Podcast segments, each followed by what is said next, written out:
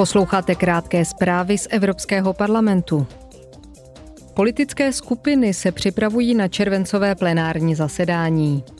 Europoslanci příští týden projednají zákon o obnově přírody, Evropský akt o čipech a také ochranu novinářů a obránců lidských práv před zneužívajícími soudními spory.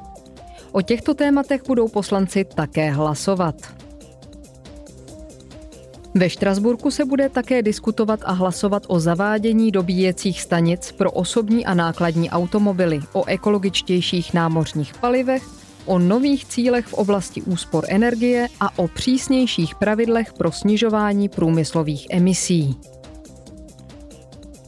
Na programu plenárního zasedání je i hlasování o závěrečné zprávě zvláštního výboru pro zahraniční vněšování do demokratických procesů v Evropské unii.